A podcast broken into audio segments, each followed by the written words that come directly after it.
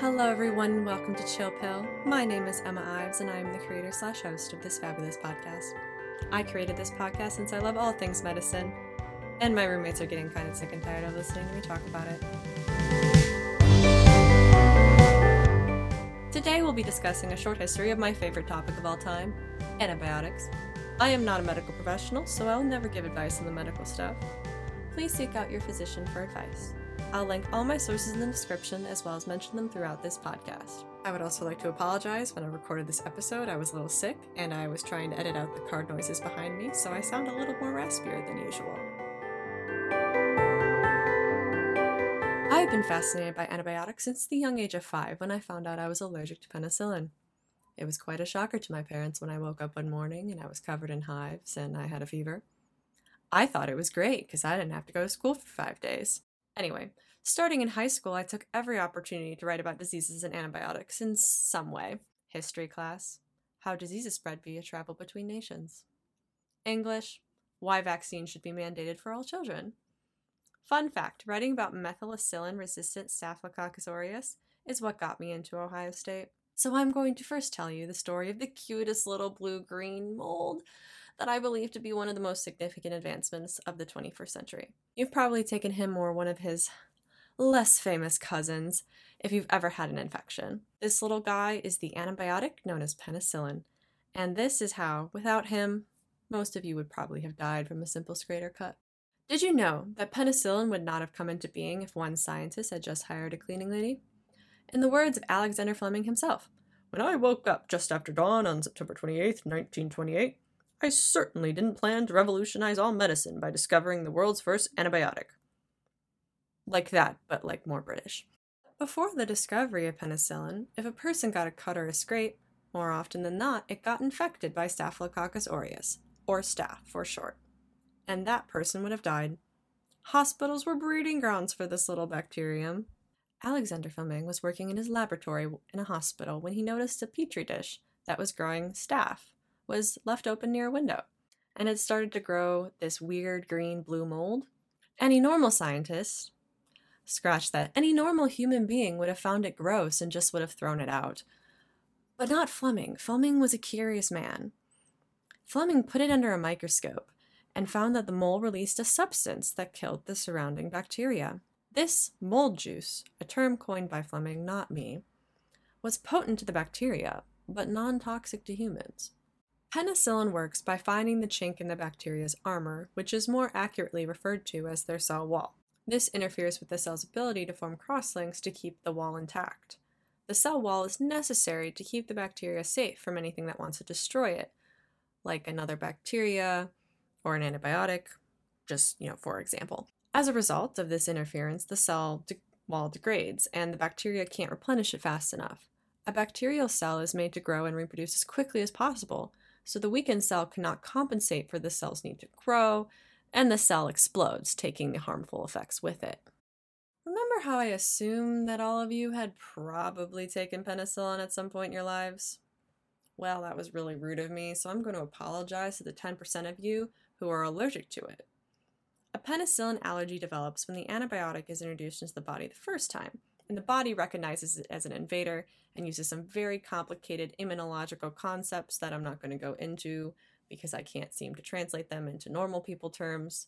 So it uses this complicated immunological concept to remember that this molecule, the penicillin, is an invader. The next time it's introduced, the body freaks out and works to stop the invader, even though it's just penicillin. This makes it one of the most common causes of a severe drug reaction, so, to the 10% of you who have this allergy, I'm sorry. This experience was probably not so pleasant for you. Sorry, got a little sidetracked there. Back to Fleming. Due to his poor public speaking skills, his findings did not gain steam until the late 30s, early 40s.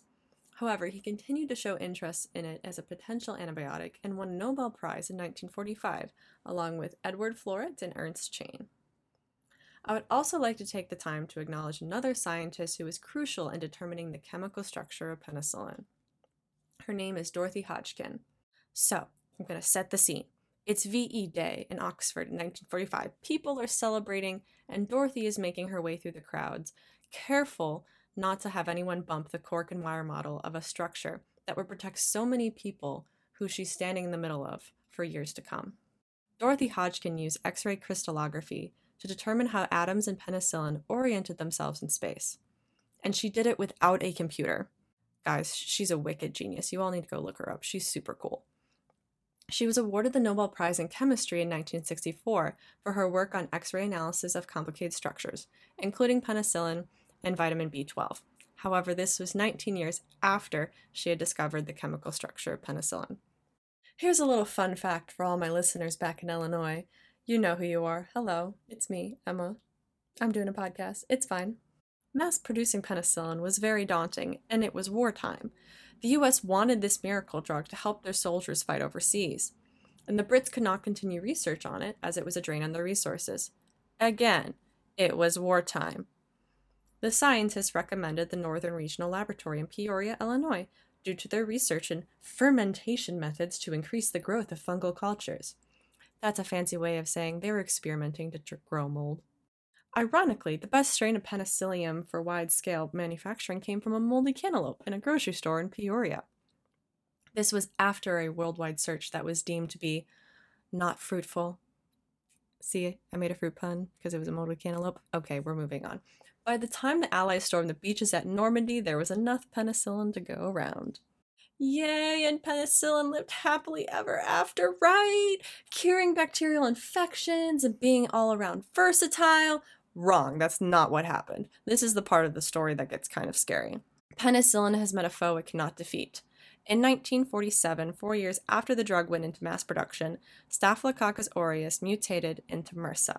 Disclaimer this is disputed. Some forces say it was 1960. However, a paper by Catriona Harkins, published in 2017, makes a good argument for the 1940s date. It's in the description, you should go read it. So the bacteria responsible for its discovery has become its undoing. MRSA is now resistant to an entire class of penicillin like drugs. Staph's mutated cousin runs unchecked in hospital settings around the US. And Fleming warned us. In his Nobel lecture in 1945, he said, The time may come when penicillin can be bought by anyone in the shops. Then there is the danger that the ignorant man may easily underdose himself and, by exposing his microbes to non lethal quantities of the drug, make them resistant and we have sadly reached the time that Fleming has foretold. I'm going to take the time to apologize right now. There's some birds outside my window, and you might be able to hear them. I've tried my best to edit them out, but they are very loud and obnoxious, so I am going to apologize. So, what is antibiotic resistance, and why is it so scary in the field of medicine? According to Kevin Wu from TED Ed, the reason for antibiotic resistance lies in Darwin's theory of natural selection. Like most organisms, bacteria grow and evolve. And during this evolutionary process, random mutations are bound to occur. These mutations can be caused by the environment or the DNA polymerase reading the strand of DNA incorrectly and not proofreading those bases. Many of these mutations are silent, meaning there's no change to the bacteria. Some are harmful, it kills the bacteria. And some are useless, it doesn't give the bacteria any edge over any other bacteria. So these traits just don't get passed on. However, if these mutations are beneficial to the bacteria in some way, let's say resistance to a certain antibiotic or multiple antibiotics for that matter, that trait gets passed on to future generations because it's giving that edge.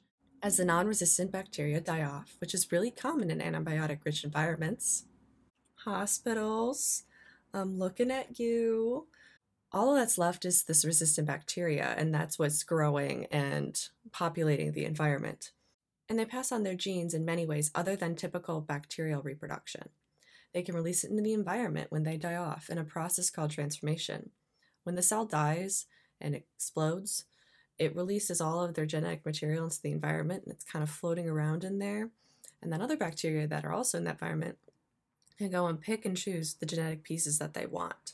They can also exchange genetic material through pili during conjugation. This is when the two pili on the bacterial surface, they join and they transmit little messages, like them shaking hands. I would compare this to when Aaron Burr and Hamilton is singing about a deal made in a room where it happened. They just kind of like shook hands, but no one really knows what happened in the room where it happened. That's kind of how I feel about conjugation. Someone please tell me they get this reference. According to the CDC's 2019 AR Threats Report, there are 2.8 million antibiotic resistant infections a year, resulting in 35,000 deaths. That's a lot of antibiotic resistance infections. Like a lot. The report puts the 18 antibiotic resistant bacteria and fungi into three categories urgent threats, serious threats, and concerning threats, with a watch list of up and coming antibiotic resistant threats. It is linked in the description if you want to read it. I think it's really fascinating. I did read the 2013 one when I was a kid because I was weird. It's fine. The star players of the urgent threats list are Carpe carbapenem resistant Acinetobacter, C. auris, C. diff, CRE, and drug resistant gonorrhea. Four of the five are major concerns for those in healthcare facilities as they are often spread very easily. Other notable mentions include MRSA, drug resistant non typhoidal salmonella, and drug resistant tuberculosis.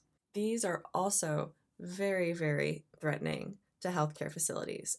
So you're probably thinking, um, gee, we're gonna run out of antibiotics.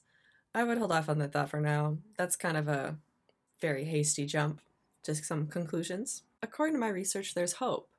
The World Health Organization has made it a priority to combat antibiotic resistance. New antibiotics and biologics are being researched and put through thorough clinical trials and preclinical trials. However, this process has slowed in recent years. The WHO said this is due to the lack of private investment in these projects. According to two papers, most research and development into these drugs is left to small or medium sized enterprises. Also, the drugs in preclinical and clinical trials are going to take years of testing before they reach patients. That's how the FDA works, after all. Everything has to be thoroughly researched and proven to work, or at least proven beyond a reasonable doubt. But there's some exciting news. A paper published in Frontiers in Pharmacology in 2019 discussed using bacteriophages and CRISPR Cas9 and nanotechnology to combat multi drug resistant bacteria. CRISPR Cas9 systems are adaptive immune systems derived from archaea and bacteria that can be programmed to do very specific things, like remove microorganisms, for instance. They specifically target a genome sequence that would lead to bacterial cell death. What can you, everyday listener, do to help slow the progression of antibiotic resistance? According to Dr. Goff, an infectious disease clinical pharmacist at OSU, I don't actually know what that is, but her job sounds really, really, really cool. Anyway, we can all be antibiotic stewards. Her inspiring TED Talk calls physicians to stop prescribing the just in case antibiotics. Those are antibiotics where you get a surgery at a hospital and they give you a painkiller and then they also give you an antibiotic and they're like, this is just in case you develop an infection. It also asks the consumers of antibiotics to bring up their concerns of the overuse to their primary care provider. So if you go to the doctor because you have the flu, don't ask for an antibiotic. That is one of her, actually, this is one of her suggestions to stop the spread of antibiotic resistant diseases, to stop taking antibiotics for the common cold and the flu. This is something that annoys me, so I'm going to go on a little rant here for a second. Everyone, repeat after me the flu is a virus. Viruses cannot be combated with antibiotics. Don't take an antibiotic for the flu. Don't ask your doctor for an antibiotic for the flu.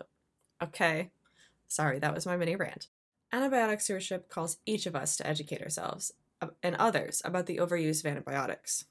This includes primary care physicians, your friends, your family. Go out and shout it from the rooftops about antibiotic resistant diseases because it's important. The World Health Organization also calls us and many other industries to be mindful about antibiotics. They called the agricultural industry to only feed antibiotics to their animals if they have an infection and not as a growth promoter. They asked the pharmaceutical industry to start looking into antibiotics and new ways to combat these resistant diseases. They ask everyday people to take antibiotics only when prescribed and to take the full course. I implore each of you to open a dialogue with your doctor about antibiotics and the spread of superbugs. I also ask you to open a dialogue with each other. Only through this communication can we bring this issue to light and possibly spur some new interest in this field. Fleming made a really important discovery, and each of us can play a part in preserving the antibiotics we have left and then promoting the innovative solution to our current predicament. I am not a medical professional, so please consult your primary care physician if you are intrigued by anything you heard today. I do all my own research and my sources are linked in the description. So please give all those scientists your love. They would really appreciate it. They worked really hard. The intro music was done by Cooper Wood and the artwork is done by me. My name is Emma Ives, and thanks for listening to Chill Pill.